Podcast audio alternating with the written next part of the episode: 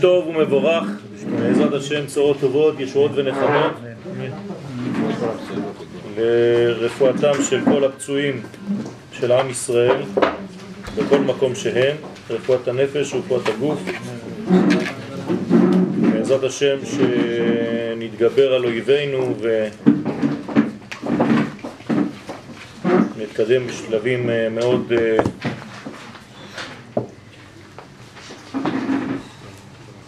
מרכזיים בגאולתנו השלמה. אנחנו בחודש שבט, אנחנו מודים לבעל הבית, בעל אכסניה, בעלת הבית וכל המשפחה שקבעו את השיעור כאן, שהשיעור יהיה גם כן לברכתם, פרנסה מעולה ולשלום בית ושקט ובניין וכל התחומים, אמן.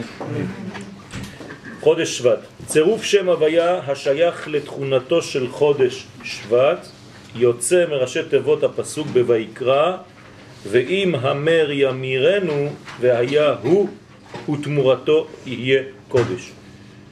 אני רוצה פשוט להסביר את המילים בפשוטן, זאת אומרת שיש כאן לפעמים תמורות, כלומר במקום המכשיר הזה אני לוקח משהו אחר, עכשיו אם הקדושה חלה על המכשיר, כשאני ממיר את זה, מחליף את זה בדבר אחר, האם הקדושה תמשיך להיות גם שם? אז אנחנו מבקשים בפסוק הזה שגם התמורה תהיה קודש. זאת אומרת שלא רק היסוד הבסיסי, אלא מה שיצא ממנו, גם אם אני מחליף משהו, שהקדושה תשרה גם על הדבר הבא. זאת אומרת שהיא תהיה יניקה גם לתמורה מה שיש בשורש. לפי סדר האותיות, אתם רואים שהאותיות כאן הם ה' י' ו' ה', נכון? ראשי תיבות. כלומר שם הוויה במקום י' כ' ו' כ' זה ה' י' ו' כ'. כלומר אנחנו רואים מיד שה' י' זה הפוך, אלא ו' כ' ישר. ואם אנחנו בעצם מלבישים כל אות לשבוע אחד בחודש, הרי ששני השבועות הראשונים הם בהיפוך, שהנקבה שולטת על הזכר, זאת אומרת שבשני השבועות הראשונים של החודש יש תכונה שהיא מצד הנקבה יותר דומיננטית. במילים פשוטות אנחנו צריכים בשני השבועות הראשונים לנצל את התכונה הנוקבית הזאת בשבוע הראשון כדי להגיע לשלב של הזכר בשבוע השני והשלישי רביעי, השבוע השלישי והרביעי הם כבר בסדר. זאת אומרת שהזכר קודם לנקבה. איך עשינו שהזכר קודם לנקבה בצורה מסודרת החל מאמצע החודש לענייננו בט"ו בשבט? בעוד ששני השבועות הראשונים הם בהיפוך הסדרים, נכון? במקום י' כ' ו' כ', ה' י' ו' כ'. מה שאומר שאם המצב הוא כזה, אני לא צריך לשנות ולהחזיר את י' כ' ו' כ', אלא הקדוש ברוך הוא מופיע בעולם בזמן הזה דווקא בצורה הזאת. כלומר הוא משדר לי שאם אני רוצה לגעת בערכים של הקודש, ככה זה מופיע בחודש. זאת אומרת שאני צריך להגביר מהיום, מאתמול, את התכונה הנוקבית של הבינה. הרי י' וה', שתי האותיות הראשונות זה חוכמה ובינה. כלומר, מוח ימין ומוח שמאל. ואם הה היא לפני היוד, זאת אומרת שהבינה קודמת לחוכמה. כלומר, אני צריך לבנות דברים בבינה בשבוע הראשון של החודש. מה זה אומר? חוכמה זה פוטנציאלי, אבל בינה זה כבר בניין, בינה מלשון לבנות. זאת אומרת שאני לא צריך להישאר בדברים שהם תלושים מהמציאות, אלא אני צריך לעשות את הדברים בבניין עמוק, בדעת, בתבונה. וזאת המגמה של השבוע הראשון. אני צריך לפתח בעצמי את התבונה, את הבניין, כדי שמתוך הבניין הזה אני אגלה את הסוד הגנוז בשבוע השני שזאת החוכמה. אז בדרך כלל החוכמה קודמת לבינה, אבל החודש הזה הבינה קודמת. אז תן זכות קדימה לבינה. כלומר, תפתח את הצד הנשי שבך בשבוע הראשון, תגלה תבונה ותגלה גם גמישות, כי הצד הנשי יותר גמיש מהצד הגברי. זאת אומרת שהחוכמה שלך, התבונה שלך בשבוע הראשון צריכה להיות גמישות משולבת עם בניין. בניין גמיש. לפי סדר האותיות, הרי שהחל מחמישה עשר בשבט, כן, ט"ו בשבט, נעשה סדר בשתי אותיות אחרונות ו' ה' שבשם, והן מאירות כסדרן במציאות התחתונה כפי מה שראוי להן לפי שורשן.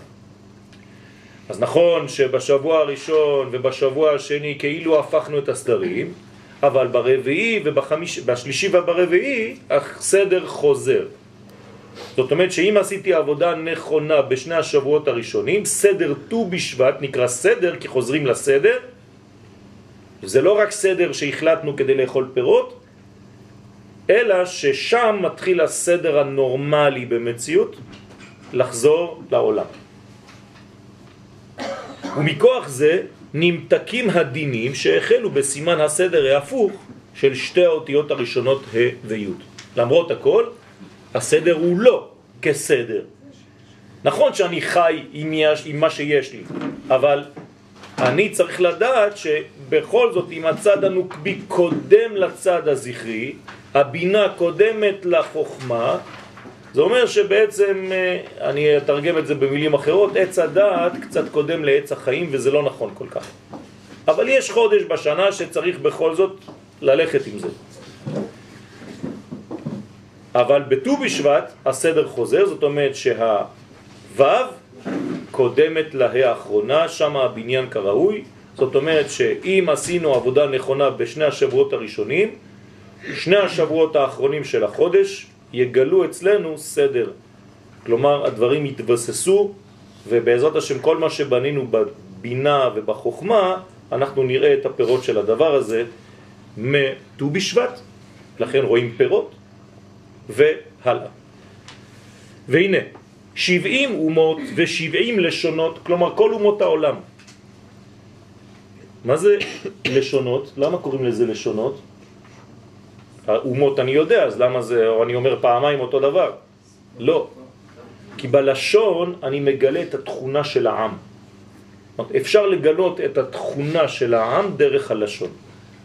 אז לכן כתוב עם ולשון. זאת אומרת, עם זה דבר עמום, קשה לי לראות, אבל כשאני שומע את הלשון של העם, את צורת הדיבור, אני יכול לזהות שם בפנים את היכולת הפנימית, את הסגולה הפנימית הגנוזה באותו עם. לכן צריך לדעת לשונות. חשוב מאוד לדעת את סוד הלשון. זה היסוד, נכון? בקדושה.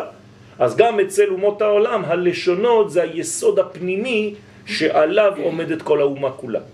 לכן אני צריך לדעת עכשיו ש-70 אומות ו-70 לשונות, עיקר חיותן הוא בסוד ניצוצים קדישים, כלומר ניצוצות של קודש, הרי איך חיות האומות מקודש, הן אוכלות משהו שנותן להם לחיות. איפה זה הקודש הזה? מאיפה זה מגיע אליהם? שנפלו משורשם בקודש ונבלעו בהם. זאת אומרת, הדברים הם מתחילים בשורש העליון, וכשהדברים נופלים, נופלים, נופלים, נופלים, מתרחקים מהשורש, לפעמים הדברים, הניצוצות הקדושים האלה, מגיעים גם למקומות מרוחקים מאוד מההוויה, ובכל זאת ממשיכים שמה לתת אוכל למקומות שאליהם הם הגיעו. כמו יהודים בחוץ לארץ. מה זה יהודי בחו"ל? זה ניצוץ של קודש שעכשיו בזכותו המדינה שהוא חי בה מצליחה. בגלל שהמדינה הזאת, האומה הזאת מקבלת את חיותה מהיהודים שנמשכים שם בפנים, שאצלם השפע יורד והם ממשיכים את זה לארץ שעליה הם נמצאים. ומזה מקבלות הן את חיותן. כלומר שעיקר חיותן ואחיזתן הוא באותיות התורה. אומות העולם, צריך להבין את זה, חיות מאותיות התורה. איך? הרי אמרנו את זה כבר במצרים, נכון? ואלה שמות בני ישראל הבאים מצרימה. כלומר, מי בא למצרים? השמות. במילים אחרות, מה יצא ממצרים? התורה. התורה הייתה איפה? במצרים, בכלא. מה זאת אומרת? זאת אומרת שכל האותיות שבהן נברא העולם היו בכלא, זאת אומרת לא היו בביטוי.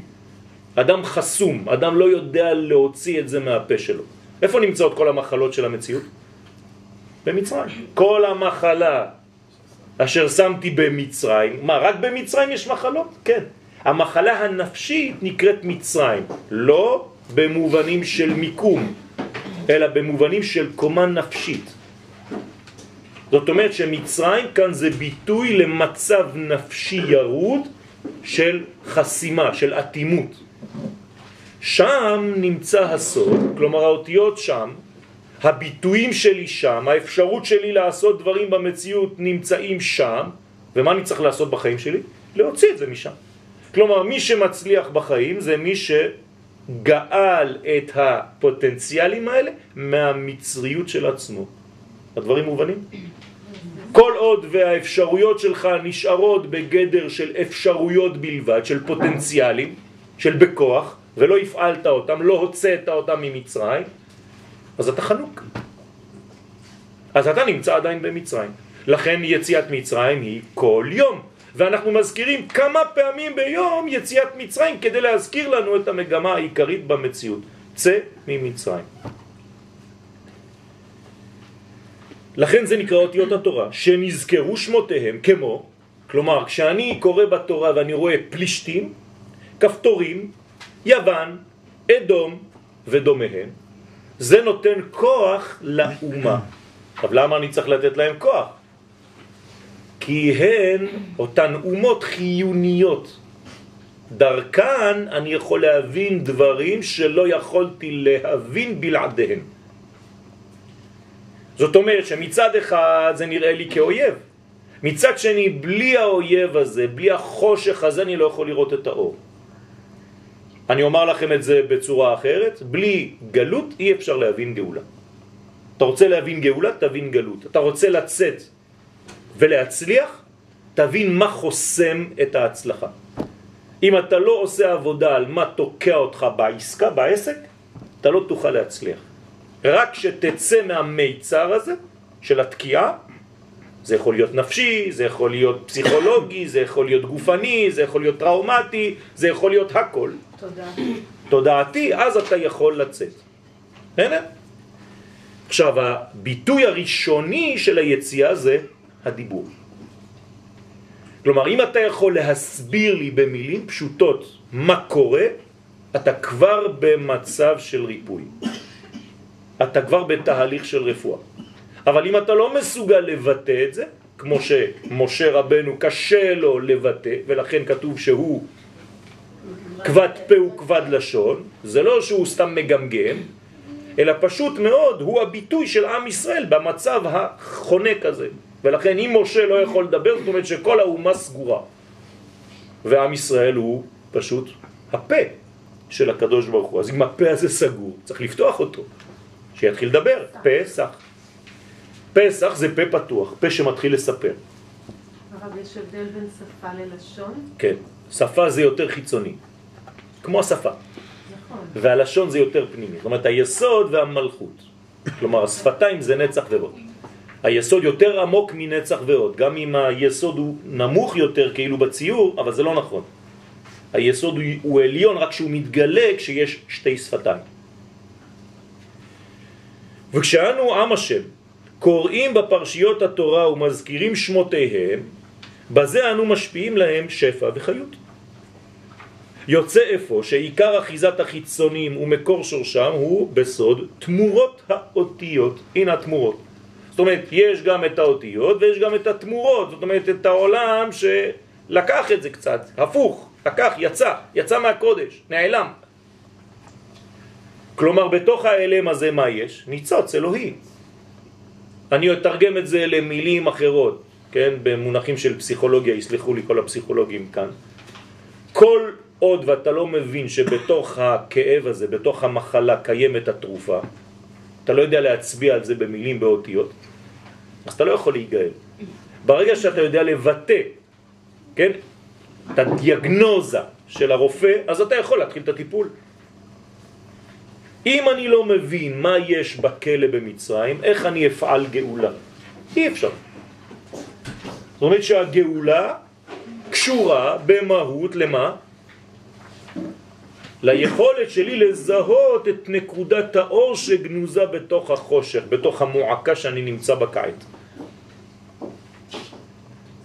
כשמישהו בא ואומר לך, כואב לי, ואתה אומר לו, נו, תסביר לי, לא יודע, לא יודע, אני מרגיש, אני לא יודע, לא יודע, כל שעה, שעה שלמה זה לא יודע, לא יודע, לא יודע, אתה לא יכול לעזור. הוא לא יודע עדיין להדגיש ולתת, ואם אתה עושה את העבודה במקומו, אתה גם לא עוזר לו. אתה צריך להוביל אותו לומר את המילים. כשאתם הולכים לפסיכולוג, מה הוא עושה? כל הזמן חוזר על המילה שאמרת. כן? אז הוא אומר לך, כואב לי. אז הפסיכולוג אומר לו, כואב לך. כאילו הוא שומע את מה שהוא בעצמו אמר. וכל מילה הופכת להיות משהו מדויק מאוד שהחולה עצמו לא יודע. אבל בשביל הפסיכולוג זה כבר נקודות של אור. אותו דבר במצרים. הדעת נמצאת בגלות ואני צריך לגאול אותה. תגידו לי, אבל אנחנו עכשיו מדברים על מה? על יציאת מצרים או על שבט? שבט. יפה. אבל בחודש שבט זה בדיוק העניין, ותכף נראה איך. מחמד שנפלו מן השורש שלהם בקודש. משה רבנו, עליו השלום, שידע זאת, כלומר משה רבנו, איזה סוד הוא? דעת, נכון? הוא הדעת. כלומר, מי נמצא במצרים אמרנו? הדעת. לכן איפה נמצא יוס משה? בדעת, במצרים. כלומר, משה עצמו צריך לגאול את מי? את עצמו. כלומר, במילה משה מה גנוז? השם, כלומר השמות. אז השמות היו במצרים, משה הוא הביטוי של כל השמות שהיו במצרים, לכן כשהוא נגאל ממצרים, מה מופיע אחר כך? התורה, שזה גילוי השם. רצה, סליחה? זה הקושי שלו, אבל הוא מצליח. אז ישיר משה ובני ישראל בוודאי. אולי הוא מזהה נכון, זאת אומרת שהקושי של משה זה הקושי שלך ושלי. משה לא נמצא שם, הוא נמצא במור וביואל וביצחק. לכל אחד מאיתנו יש את המשה הזה, שבהתחלה זה משה גנוז, בתוך קופסה, צריך להוציא אותו מהמנגנון המאוד מאוד פנימי שנקרא מים. כן, מים זה, זה סוד, זה יסוד. כמה זה בגמטריה מים? 90, נכון? זה 3 כפול 30, זאת אומרת שזה המשולש שדיברנו עליו בשבת. כלומר המים זה משולש אחד גדול, רק שצריך לגלות בתוך המשולש הזה את כל הסוד. אם אתה לא מצליח לגאול את השם, אז אין שום דבר. אז מן המים משיתים. אתה חייב להוציא את זה מיסוד המים. יסוד המים זה טיפת הזרע. זה נקרא יסוד המים. כי כדי להוליך מש, משהו בעולם הזה, אני צריך שלוש מדרגות. מחשבה, זה נקרא אור, מים ורקיע. ראשי תיבות אמר, ברוך שאמר והיה עולם. כלומר, מחשבה, מים, שזה טיפת של זרע, ורקיע, זאת אומרת שזה הבניין שמתרקם. אז אם אתה רוצה בעצם לחנוק משהו, איפה, איפה אתה חונק אותו? בטיפת זרע, במים. לכן כל הבן הילוד, היאורה תשליחו. אומר פרו בחוכמה גדולה מאוד. צריך לחנוק את הגאולה הזאת. איך חונקים את הגאולה? כל דבר שיוצא החוצה אתה מחזיר אותו למים. כל הפוטנציאל. נכון. כל פוטנציאל שנולד אתה מחזיר אותו ליסוד הפנימי שלו. כאילו אין רקיע. נכון, אין רקיע. כדי שלא יהיה רקיע, זה העניין. כלומר, איפה הרקיע בעצם? מצרים. ארץ ישראל. לא, לא, הוא רוצה שזה יישאר. ההוא רוצה, כן, יכול לרצות. אבל הרקיע האמיתי זה ארץ ישראל. בסדר? רוקה הארץ על המים. ומשה רבנו, עליו השלום, שידע זאת, רצה להעלות כל אותן הניצוצות המלובשים באותיות הקודש. איפה? למק... למקור שלהם, למקורן. ולהמתיקן, כדי שלא יוכלו להרע לזרע ישראל. לכוונה זה, כן, זו, העתיק את התורה בשבעים לשון. מה עשה משה בחוכמה? העתיק את התורה לשבעים לשון. זאת אומרת שהוא בעצם נתן אפשרות לכל אומות העולם שיהיה להם חלק בתורה הזאת שיורדת מהשורש העליון. במילים אחרות, משה מתחיל לפעול את מה? את הייעוד של עם ישראל. ומהו הייעוד של עם ישראל? שכל אומות העולם תדענה, תקבלנה את הערכים העליונים של קודשא בריחו. אז מה עושים? מתרגמים להם. מה זה תרגום? הורדה והדגשה וביטוי ולתת זהות לדברים, לתת שם לדברים. בגובה שגם אומות העולם תוכלנה לקבל. גם פה זה התהליך של המושג. נכון. שהוא עושה את זה בר השגה. בדיוק. זאת אומרת שהרב צריך לרדת לקומת התלמיד. ישראל צריך לדעת לרדת לקומת האומות כדי להשפיע. הקדוש ברוך הוא יורד לקומת האדם כדי לדבר איתנו. לכן אומרים חז"ל, דיברה תורה כלשון בני אדם. למרות שהתורה זה נבואה מאוד מאוד גדולה, היא לא יכולה להצטמצם במילים ובאותיות. כדי שיהיה הוא ותמורתו קודש. כלומר, אם באמת אומות העולם מקבלות את היסוד הזה, אז גם הוא, זאת אומרת היסוד הפנימי, הקודש, ותמורתו, מה זה התמורה עכשיו?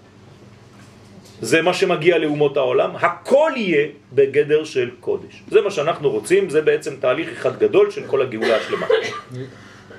כלומר, בגאולה השלמה, מה קורה? כל העולם מכיר בייחוד העליון. כמובן כל אחד בדרגה שלו, בקומה שלו. אני לא אבקש מאיבר כמו אצבע לתפקד כמו לב, אבל זה לא חשוב, הוא במנגנון הכולל של האישיות שלי. בסדר? כן, אבל זה לא הוא. כן? יש קשרים, יש גשרים ביניהם, אבל לעולם אני לא אבקש מאיבר לתפקד כמו איבר אחר. דרך אגב, זאת מחלת הסרטן, חז ושלום. כשאיבר לא מתפקד כמו שהוא צריך לתפקד, והוא נכנס לגבול של החבר שלו. או תא שיוצא מתאו ונכנס לתא של השני, חז ושלום. ואם תשאל מהיכן למד משה רבנו, עליו השלום, 70 לשון, של 70 אומות, מה הוא היה בברליץ? הוא היה בוול סטריט, מה הוא עשה? איפה הוא למד את זה? זאת כיוון שנתן לו השם יתברך לב חכם ונבון לדעת, כלומר חוכמה, בינה ודעת. קדוש ברוך הוא, ואנחנו מבקשים כל יום בעמידה, שלוש פעמים ביום, וכוננו מאיתך חוכמה, בינה ודעת, או לפי האחרים והשכל, זה אותו דבר. זאת אומרת שאנחנו רוצים בעצם לעלות למדרגתו של משה רבנו, להיות כמו הדעת העליונה הזאת, ואנחנו רוצים גם כן לקבל קצת מהשפריצים האלה. ולכן מי שיש לו חוכמה, בינה ודעת, הוא בעצם קולט מהר מאוד את כל הלשונות. עכשיו הסברתי לכם מה זה לשון. את כל התכונות של כל האומות, ולכן כשהוא מופיע מול מדרגה כלשהי במציאות, הוא יודע בדיוק לדבר את השפה שאותה מדרגה יודעת להבין. לכן אני יכול לדבר גם עם כלב, עם חתול. זה מה שעשה שלמה המלך בחוכמתו. איך הוא יכול לדבר עם בעלי חיים? עם עצים? עם ענפים? פשוט מאוד, חוכמתו של שלמה המלך מאפשרת לו לרדת לכל המדרגות של המציאות ולדבר בשפה שהדבר הזה יכול להבין. זאת חוכמה גדולה מאוד. זאת דעת. זאת הדעת, זאת היכולת לקשר ביני לבין מדרגות. אני צריך לדעת באופן מאוד מאוד מאוד אינטואיטיבי אל, אל מי אני מדבר ולהוריד את השפה שלי ביחס לקהל שיש מולי. או לילד, או לילדה, או לאישה, או לא יודע מי. זה לא חשוב. יכול גם לעלות? בוודאי. בוודאי. אני יכול לרדת ולעלות כי אני יודע בדיוק את הרמות ואת כל המדרגות. על זה נאמר ששלמה המלך ידע את הסוד של מה? של מה שצומח באפריקה.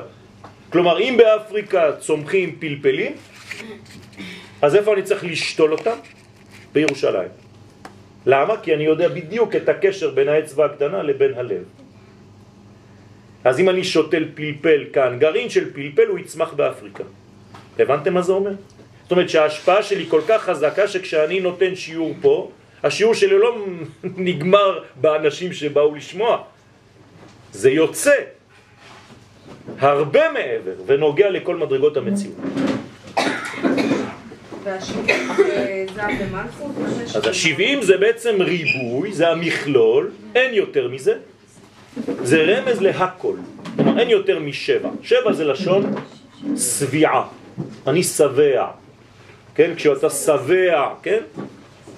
זאת אומרת שבעצם בלעת את כל האפשרויות שיש בעולם. כל פעם שאתם שומעים את המילה שבע, זה לא שבע, זה כל האפשרויות בעולם הזה. למשל, שבע ייפול צדיק וקם. מה אתם חושבים שאתם סופרים עד שבע?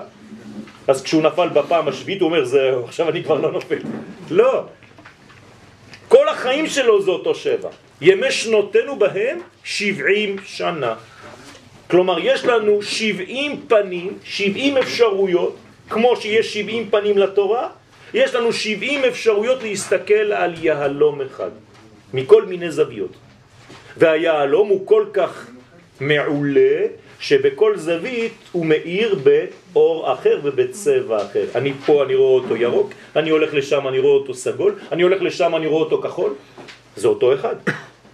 זאת הסגולה של התלמיד חכם שיודע בעצם לתרגם את ההוויה האחת ל-70 מדרגות במציאות. זה האחרון על הדעת. נכון, זאת הדעת האמיתית. כלומר, אני אמור לדעת לדבר שפה של בעלי חיים, של עצים, של פירות, של ירקות, של חתולים, של כלבים ושל כל הדמויות שיש במציאות.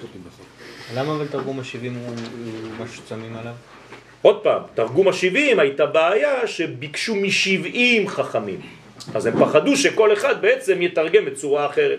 אבל שרה עליהם, שרתה עליהם רוח הקודש, והצליחו לתרגם בצורה נכונה.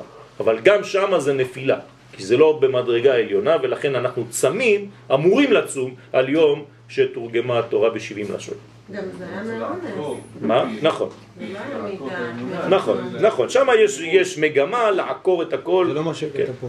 לא, זה משהו אחר, פה זה משה.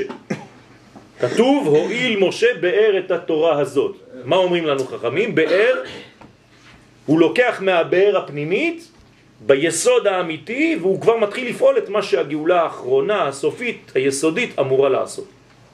בסדר? זה מה שישראל צריך לעשות בגמר התיקון, כשעם ישראל חוזר לארצו והוא כבר מתפקד כישורון.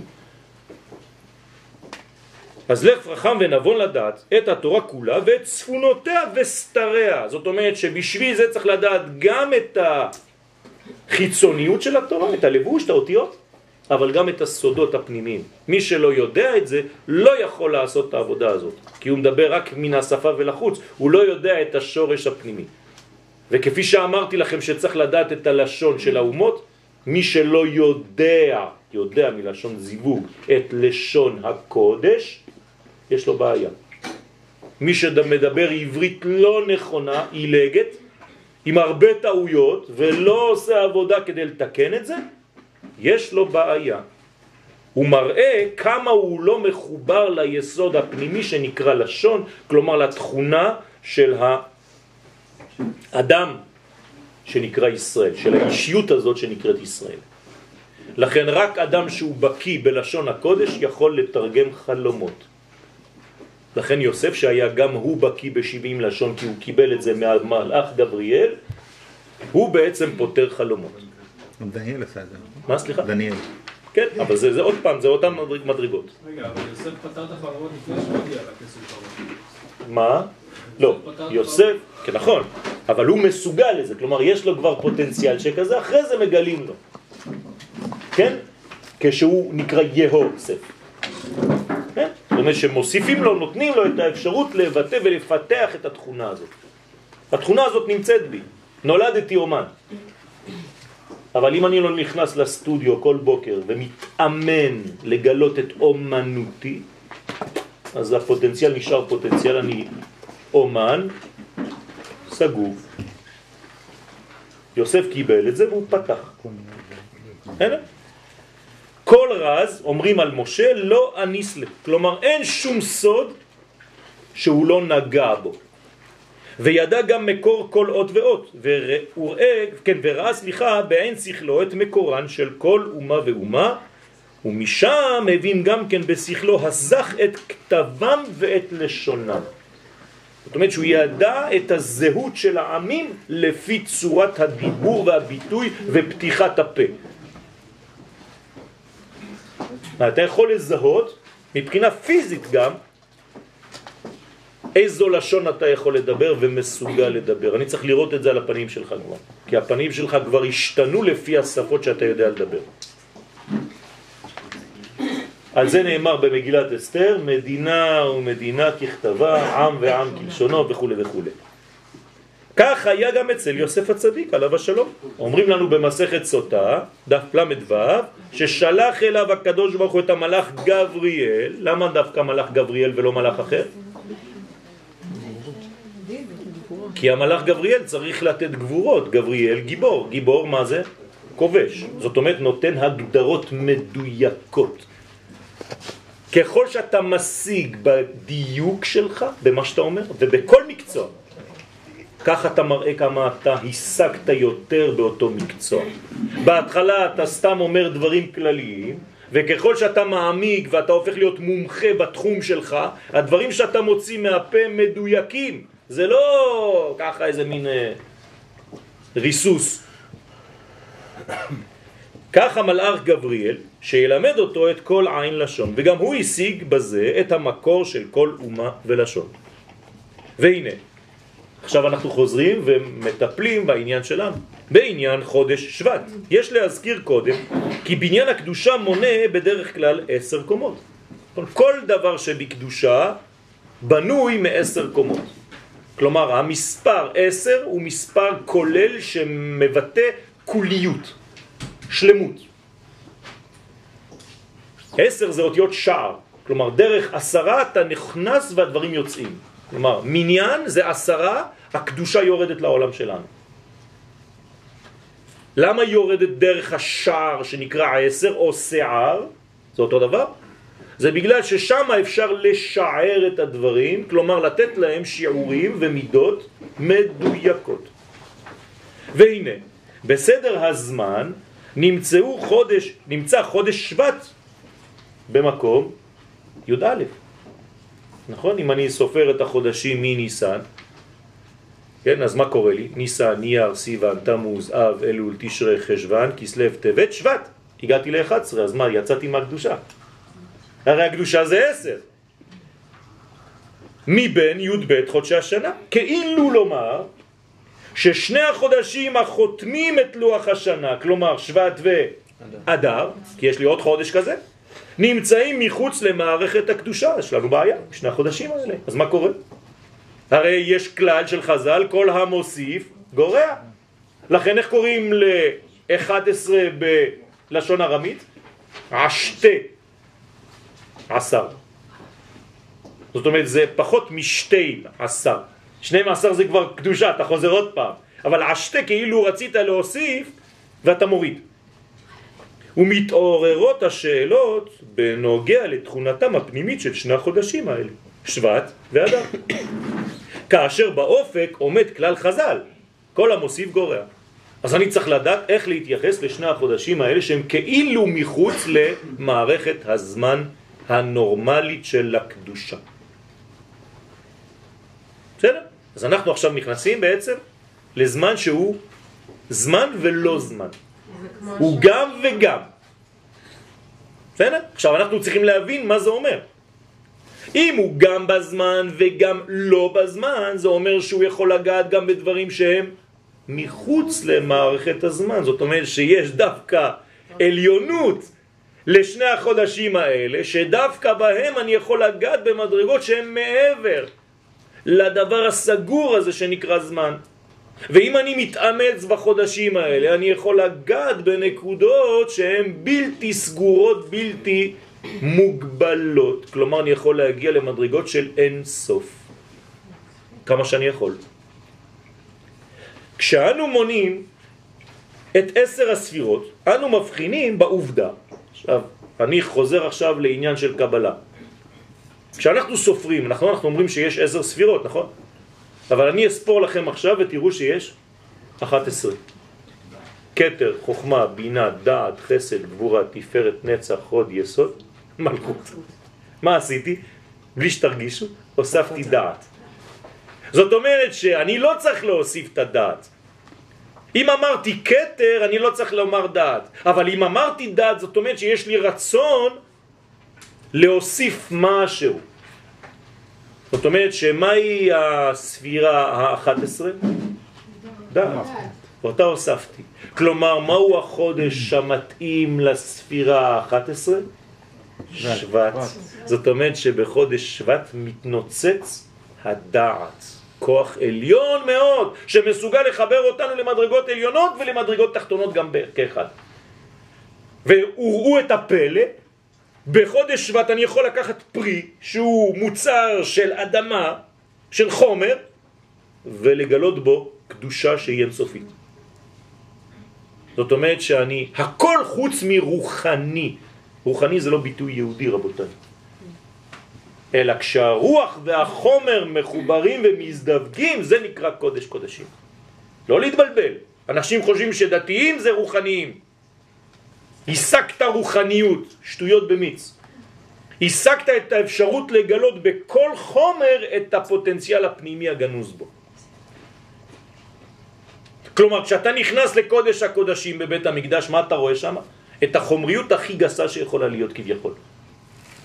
דמות של איש ואישה מחוברים ומזדווגים יחד. אתה, עם הראש הדתי שלך, מה היית אומר? תועבה. נכון? מה זה הדבר הזה? בקודש הקודשים זה מה שהקדוש ברוך הוא בחר שיהיה שם? חדר מיטות? כי אתה לא מבין כלום.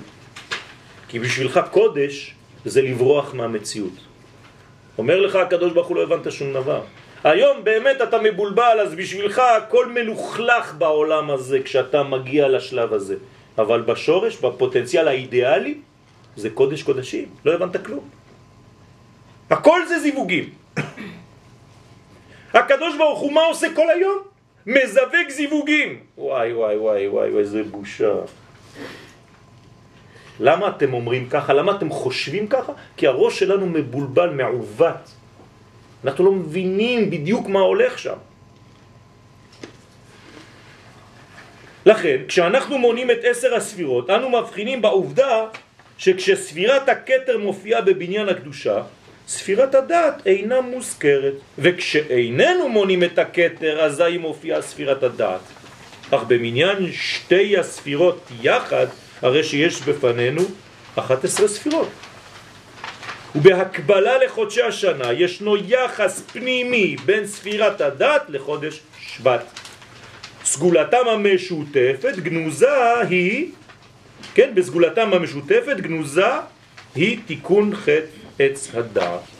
זה מה שבאנו לתקן בחודש שבט. זאת אומרת התיקון היסודי, התיקון הכללי שכולל את הכל. אין יותר חזק מזה. עכשיו, אם אני אוכל פירות בט"ו בשבט לפי חכמי הקבלה, מה זה אומר? שאני מתקן את מה? את האכילה הראשונה שהייתה אכילת פרי בצורה אסורה. זאת אומרת, מתי אני מתקן את החטא של אדם הראשון באמת? באיזה חודש? שבט. וואי וואי, מתחיל להיות מעניין. אבל רק בחצי השני שלו. לא, לפי בית שמאי, מתי זה ראש השנה לאילן? היום. רק שעוד פעם, אני לא מסוגל לראות את זה בשורש, אז אומרים בקרוב זה ירד לארץ עוד שבועיים, בט"ו בשבט. אבל המשנה אומרת ומציינת ומזכירה גם כן את שיטתו של בית שמאי, שם זה כבר בשורש. הרי אם דבר מופיע בט"ו בשבט, זאת אומרת שבגרעין הוא כבר היה? נכון, והגרעין זה ראש חודש. זאת אומרת שהיום אני מסוגל וצריך ויכול לתקן את חטא עץ הדעת. איך מתקנים את חטא עץ הדעת? פרויקט. פשוט מאוד. אוכלים מעץ החיים לפניו. אבל הפוטנציאל של החודש, הגילוי של החודש הוא דווקא האי סדר בהתחלה, ורק אחר כך הסדר. אז כנראה שהאי סדר הוא רק אילוזיה. עובדה שכשהדברים מגיעים לעולמנו הם בסדר, ו"ה, אז אם הם בסדר אחר כך, איך יכול להיות שבשורש זה לא בסדר? הרי אם בשורש זה לא בסדר, כל החודש הוא לא בסדר, נכון? אבל זה נכון לכל מה שהרב מסביר נכון, כל הזמן. כל נכון.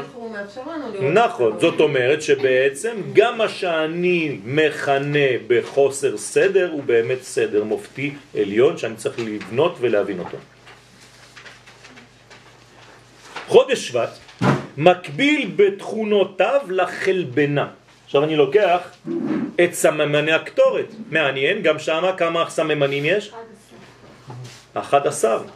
סממני הקטורת. עכשיו, מה האלמנט המסריח ביותר מכולם? החלבנה. אז למה אתה מכניס דבר כל כך מסריח? הרי זה דברים שצריכים להעלות ריח ניחוח של גן עדן. אז אומרים לנו חכמים יש סוד, כשאתה מערבב את החלבנה עם שאר המינים, יוצא לך ריח שאתה לא יכול לגלות אם היו רק מינים שריחם טוב. ריבונו של עולם. זאת אומרת שיש כאן פרדוקס, שכשאתה מפריד בין כוחות, אתה לא רואה את הפוטנציאל, כשאתה משלב בין הדברים, אפילו דבר שנראה לך קודם כדבר שהוא שלילי, כשאתה מחבר אותו עם השאר, כל אחד פועל על השני, יש אינטראקציה, וזה מבשם אחד את השני ויוצא לך מכולם ביחד ריח של קודש. לכן, חודש שבט מקביל לתכונותיו של לחלבנה, בין י"א סממני הקטורת, והחלבנה היא המעמידה את שאר הסממנים, היא המעמידה אותם. למרות ריחה הרע, כשהיא עומדת לבדה. כלומר, אל תשאיר את הרשע מחוץ למערכת. וסוד זה הוא בבחינת כל תענית שאין בה מפושעי ישראל אינה תענית, וכל מניין אותו דבר. כלומר, גם במניין, כשאנחנו מתפללים, יש אחד שהוא קצת מעווש, אבל בתוך כולם אתה לא רואה אותו. להפך, הוא מביא ריח טוב. הרי אם פגע בך מנוול זה, מה אתה צריך לעשות? מושכהו לבית המדרש. כלומר, מה זה בית המדרש? מקום שדורשים. זה לא מקום של לימוד. מקום של דרישה. מה אני דורש? לשלב אותו למנגנון הכולל. כך פועל חודש שבט על שאר חודשים של השנה. זאת אומרת שחודש שבט, אם הוא חלבנה, אז הוא מסריח.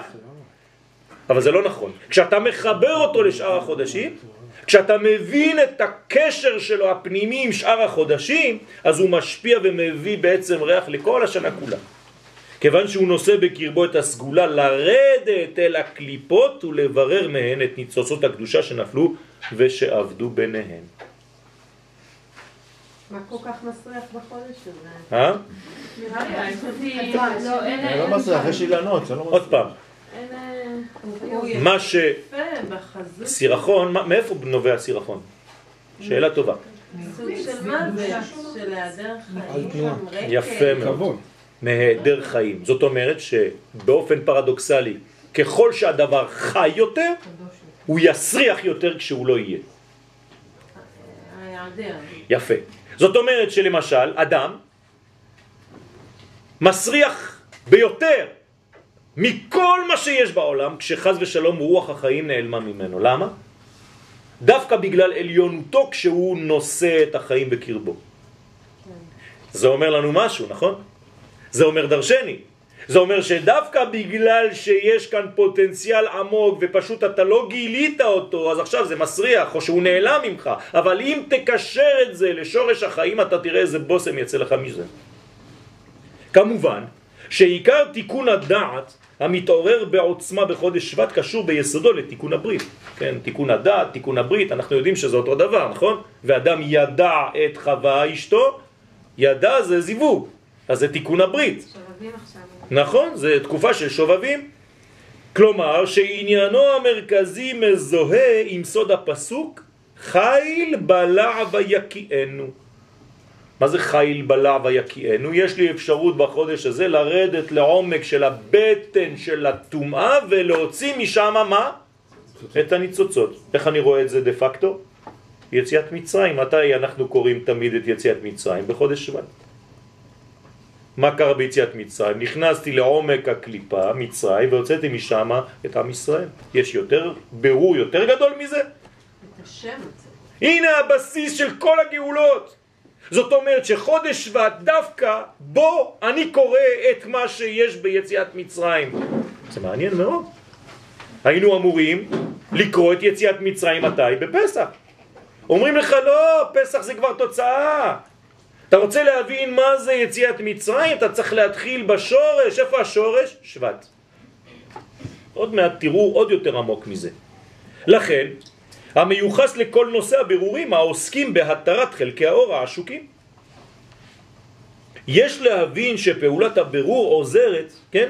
לשחרר, באה ועוזרת לשחרר ולגאול את הרכוש הגדול הכלוא במיצרי החיים. הרי מה כתוב? ואחרי כן יצאו ברכוש גדול. זאת אומרת שאיפה היה הרכוש הגדול הזה? במצרים. אומרים לי, אתה רוצה את הרכוש, אתה חייב לרדת, לרדת לשם. אבל אני פוחד. בסדר, אז לא יהיה לך רכוש גדול. זה הולך עם אומץ. זה לא פשוט. והביטוי המוחשי להצלחת הבירור, כן, מתלבש בפירות שאנו אוכלים בט"ו בשבט. איך אני יודע שהצלחתי? לפי הפירות שיש לי על השולחן בט"ו בשבט. כלומר, הפירות הם ביטוי לכל הבירורים שעשיתי.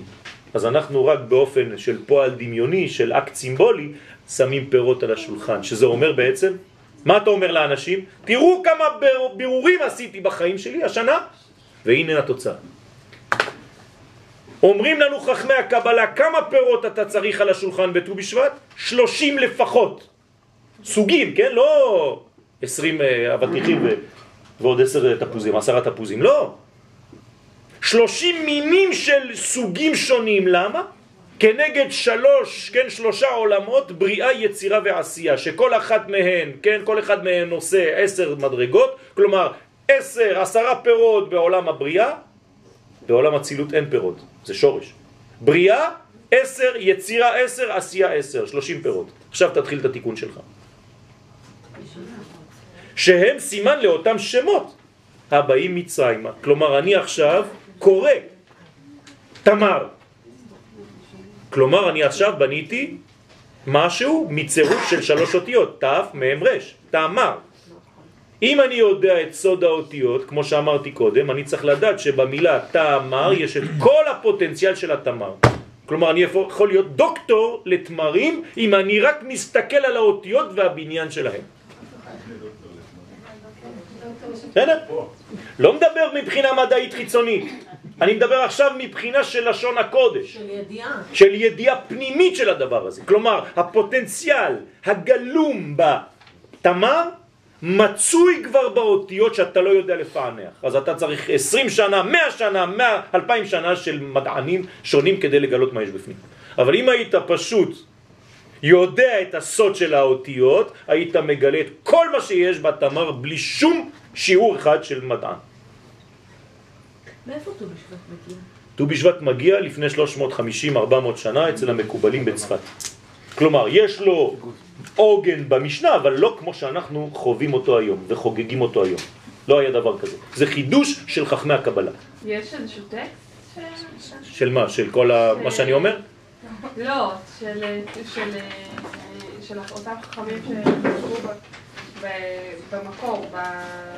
זה כל, זה, כל, זה כל הזוהר הקדוש. כל הזוהר הקדוש, כל ספרי הקבלה, כל כתבי האריזל, זה בדיוק נגיעה באותן נקודות. כן. כן, בוודאי. רבי נחמן מברסלב הלך ופתח את זה גם כן, אז יש כל מיני דברים בכל מיני חסידויות. לא התקינו. יש סדר, יש סדר? כן. זה נקרא פרי עץ הדר. באכילת הפירות, בברכה, עכשיו תשימו לב, כשאני בעצם אוכל עם ברכה, מה אני עושה? נוגע אני- בשורש. יפה מאוד, אני נקשר לשורש שקיים בפרי. כלומר, אני מבריך את עצמי, אני מקשר את עצמי עם השורש הפנימי. כלומר, אני הופך להיות תמר. ובמילה תמר יש סודות עמוקים, כפי שאמרתי לכם. אחד מהם, קטן, כן? זה תמר. תפסיק שיהיה לך מר בחיים. תאכל בכוונה כזאת, המרירות בחיים שלך תיפסק. אתה כל הזמן ממומר, תמר. זה אחד, זה סתם. יש כל כך הרבה דברים עמוקים בגמטריות, בצירופים, ב... אתם לא מבינים, חבל על הזמן. כלומר, סדר ט"ו בשבט יכול להימשך במשך חודשים. דרך אגב, מי שעושה סדר ט"ו בשבט הוא כבר לא רעב, הוא אוכל רק שני דברים, כבר הוא אומר זהו, שבעתי כבר. לפני שאתה אוכל משהו, אה, מדברים שעתיים. כן, ועוד שלושים? נכון. לכן, באכילת הפירות בברכה נגאלים הניצוצות, באלף, כן? והדבר עושה פרי בכל העולמות. והנה, פירוש השם שבט הוא מטה, שבט.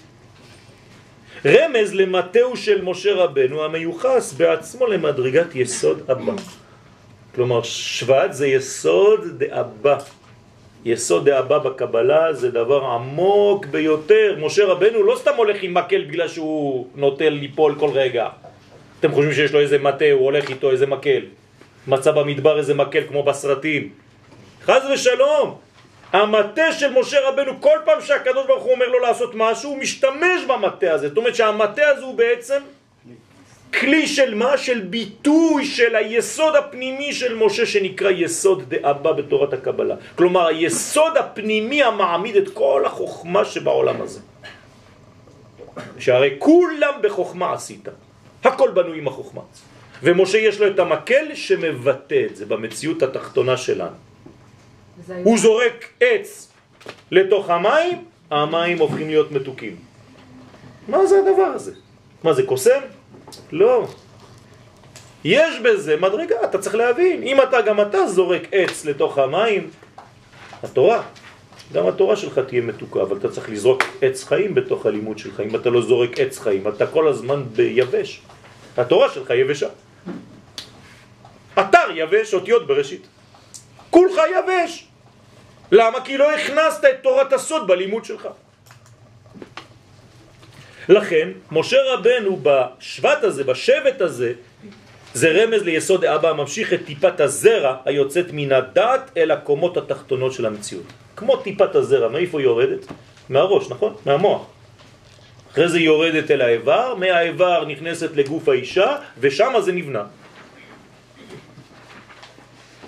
אבל אם זה לא יורד דרך עמוד השדרה, דרך מערכת העצבים, לא עשית כלום. עכשיו, מי מאפשר לאותה טיפה לרדת? זה, שמה זה השורש. מתי היא מתחילה? לרדת? בראש חודש שבט. לכן אומרים לנו חכמים ברמז, בראש חודש שבט מתחיל השרף לזרום בעצים. זה רמז לכל הדברים האלה. בסוד אילן הקדוש המתפשט דרך ענפיו. כמובן שכאן רמוז הקשר בין חודש שבט לראש השנה לאילן. דרך אגב, לא אומרים לאילנות. גם זאת טעות. זה לא כתוב בשום מקום, זה סתם מודרני. עוד עיוות בדרך. אלא ראש השנה לאילן, למה דווקא לאילן? כי אילן בגמטריה זה שילוב של י' כו' ושם אדני. אז זה חייב להיות רק ראש השנה לאילן, כי זה מחבר בין הפוטנציאל, י' כו' לבין מציאות אדנות. פוטנציאל י' כו' 26, אדנות ביטוי 65, 26 ועוד 65, 91, גמטריה אילן. ראש השנה לדבר הזה. זה עכשיו. כלומר, ראש השנה לאפשרות שלך לחבר בין עולם טרנסצנדנטי לעולם אימננטי. כאן אתה עושה את זה. לא סתם מילים באוויר של... כיוון שהתפשטות הדעת היא סוד הייחוד בין שם הוויה ושם אדמי, והוא סוד הטיית המטה. כלומר, אני מטה כלפי חסד. כלומר של נתינה. זה נקרא להטות. פרשת מטות, למשל.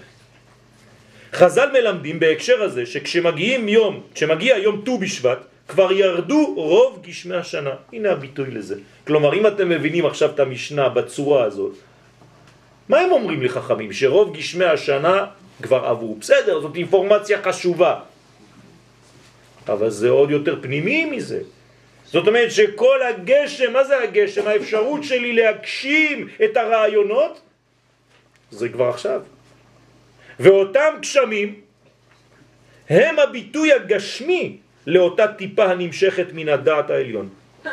ועד אמצע חודש שבט, בשעה שהלבנה במילואה, כלומר כשנגיע בט"ו בשבט, הלבנה במילואה, ירח מלא, אז נעשה עיקר התיקון המופיע בראש השנה לאילן. כלומר, מה זה הביטוי של לבנה מלאה? שיש חיבור בין הזכר לנקבה. לכן האישה מלאה. אישה מלאה זה אישה שמקבלת מבעלה. ירח מלא זה ירח שקיבל את מלוא האור מהשמש. איש ואישה. אותו דבר. אין חציצה ביניהם. למה רואים uh, קטעים של הירח כל החודש, חוץ מחמישה עשר בחודש? כי כל הזמן מישהו מפריע, יש צל. השמש מאירה, אבל משום מה לא כל האור מגיע לירח. מישהו באמצע עושה צל, אז אתה רואה רק קטעים של הירח. אבל ברגע שהירח מלא שמה, זה סימן למי שנמצא פה, יאללה תפעל, יש לך אפשרות עכשיו, חבל על הזמן פוטנציאל, תתחברו. דרך אגב, החתונות הכי מצליחות במציאות זה חתונות שנעשו בט"ו לחודש.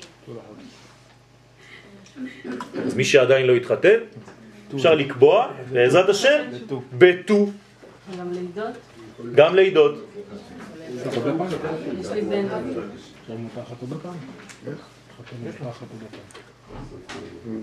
לכן קוראים למשה ט"ו-ביה. ט"ו-ביה. אני לא צוחק, זה לא בדיחה, כן? הלימוד היוצא מתכונתו של החודש הוא שהוא מבליט את הסגולה הגנוזה בו להטות את כל מה שנוטה לכיוון של רע אל הטוב. במילים פשוטות יש לומר שבחודש שבט אפשר להשיב את הכוח אל הצד החיובי של החיים ולמנוע את חטיפתו על ידי הקליפות. כלומר, כל הזמן יש חטיפות. לא רק חטיפות של אנשים, חטיפות של ניצוצות. כולנו חטופים, נחטפים מכל מיני דברים. השארנו מלא נוצות של המציאות שלנו בכל מיני רבדים עמוקים של טראומות בחיים שלנו. כלומר, אם היית עושה סיור בטראומות שלך עכשיו, ואם הייתה לך אפשרות ללכת לעשות סיור, היית אומר, וואי, פה השארתי מלא חלקים, גם שם, גם שם, גם שם, אז איפה אני? כל כולי בחלקים שהשארתי בכל מקום, נשאר לי אולי 2% מהמציאות האמיתית של עצמי. יפה. אז לא הגיע הזמן ללכת לכל מקום ולאסוף? זה מה שצריך לעשות. מתי עושים את זה? ט"ו בשבט. חודש שבט. עכשיו, איך אני עושה את זה? פשוט קודם כל אני מבין את זה, אני מגיע למודעות הזאת. קודם כל. אני מדבר עכשיו על זה. חז"ל מלמדים שאחת הפעולות המרכזיות בתיקון הדת היא האכילה. הנה, אומרים לך דבר פשוט, שב בט"ו בשבט ותאכל. למה? כי כשאתה אוכל מה אתה עושה? אתה מפנים את מה שהיה עכשיו מחוץ. עכשיו, כל הפירות האלה אמרנו מה זה? זה כל הניצוצות. זה הביטוי, נכון? אז תעשה אקט סימבולי, תחזיר את כל הניצוצות אל עצמך. איך? בצורה של אכילה. תאכל, תאכל מזה, תאכל מזה, תאכל מזה, תאכל מזה, תאכל מזה. זאת אומרת, מה אתה עושה? אתה מחזיר לעצמך את כל הפיזור שהיה בחוץ. תראו איזה יופי. זה משנה איזה פירות אתה אוכל? כן, כן. קודם כל לאכול, לתת זכות קדימה לפירות של ארץ ישראל, שנשתפכה בהם ארץ ישראל, ואחרי זה אתה יכול לאכול מלא. כן. לא, לעצמך. כן, בוודאי, בוודאי, בוודאי. לכן אמרתי שיש בעצם הקבלה לשלוש, לשלושה עולמות. כן, אבל זה 30 פירות, אין בארץ 30 פירות. יש, יש, יש, כן. לא שבאות מהארץ, שבאים מהארץ. לא חשוב, לא חשוב. גם. כלומר, מה מה ההבדל ביניהם? זה פירות שהקליפה שלהם זה לא בחוץ, פרי. יש פירות שהגרעין שלהם בפנים, ויש פירות שאתה יכול לאכול הכל. אז זה בעצם, אתה צריך עשר מאלה, עשר מאלה, עשר מאלה. לא, לא, לא, לא, לא. אפשר לשים אותם, זה בסדר גמור, ופשוט צריך לדעת מה אוכלים ואיך אוכלים, ומה שותים, כי יש גם יין באמצע, וזה תיקון, זה סדר, על פי קבלה. מה של מה? מה? איזה פרי של הבריאה? אם- זה מה שאמרתי, אם בבריאה זה הדבר הכי קרוב לאצילות, אז מה אפשר לאכול? הכל. הכל. העולם שמתחתיו זה עולם היצירה, אחרי הבריאה זה יצירה, זאת אומרת שהקליפה איפה היא נמצאת? בפנים. והפרי בחוץ. והעולם התחתון ביותר, העשייה, הקליפה איפה היא נמצאת? בחוץ. אתם מבינים? אוקיי. ואיבר המקביל לזה בגוף האדם הוא הקורקבן. התוכן את המאכלים והמסייע לאדם במהלך העיכול. זאת אומרת שבעצם אנחנו צריכים לעכל את כל חיינו בחודש שבט. בגלל זה נפגשנו היום, זה התחלת החודש, יש הרבה עבודה, בעזרת השם. יוצא אפוא שתיקון הדעת הנעשה בחודש שבט מלווה באכילה בקדושה, ומזל החודש דלי בא להוסיף סימן ועזר להעלאת הניצוצות של הקדושה ולהצפת הטוב מעומק הקליפות. כלומר, מה אני עושה בחודש הזה? מזל דלי, אני צריך לתלות, לרדת, ואיפה דולים? מאיפה דולים? מעומק האדמה, מעומק החומר. נכון? לכאורה היינו צריכים לעלות לשמיים כדי לתלות. לא, לא בשמיים. מי. זה פה, כי קרוב אליך הדבר מאוד. רק שאתה לא יודע, אתה פוחד. בחודש שבט אנחנו מסוגלים למשות את ערכי הטוב מכל הנפילות שלנו. בחודש זה עלינו להסיק את המסקנות הנכונות העולות מן המשברים בהם היינו ולהוציא את התורה ממצרים. כלומר, כל משבר שהיה לי בחיים, אני צריך ללכת לבדוק כמה דברים נשאר שם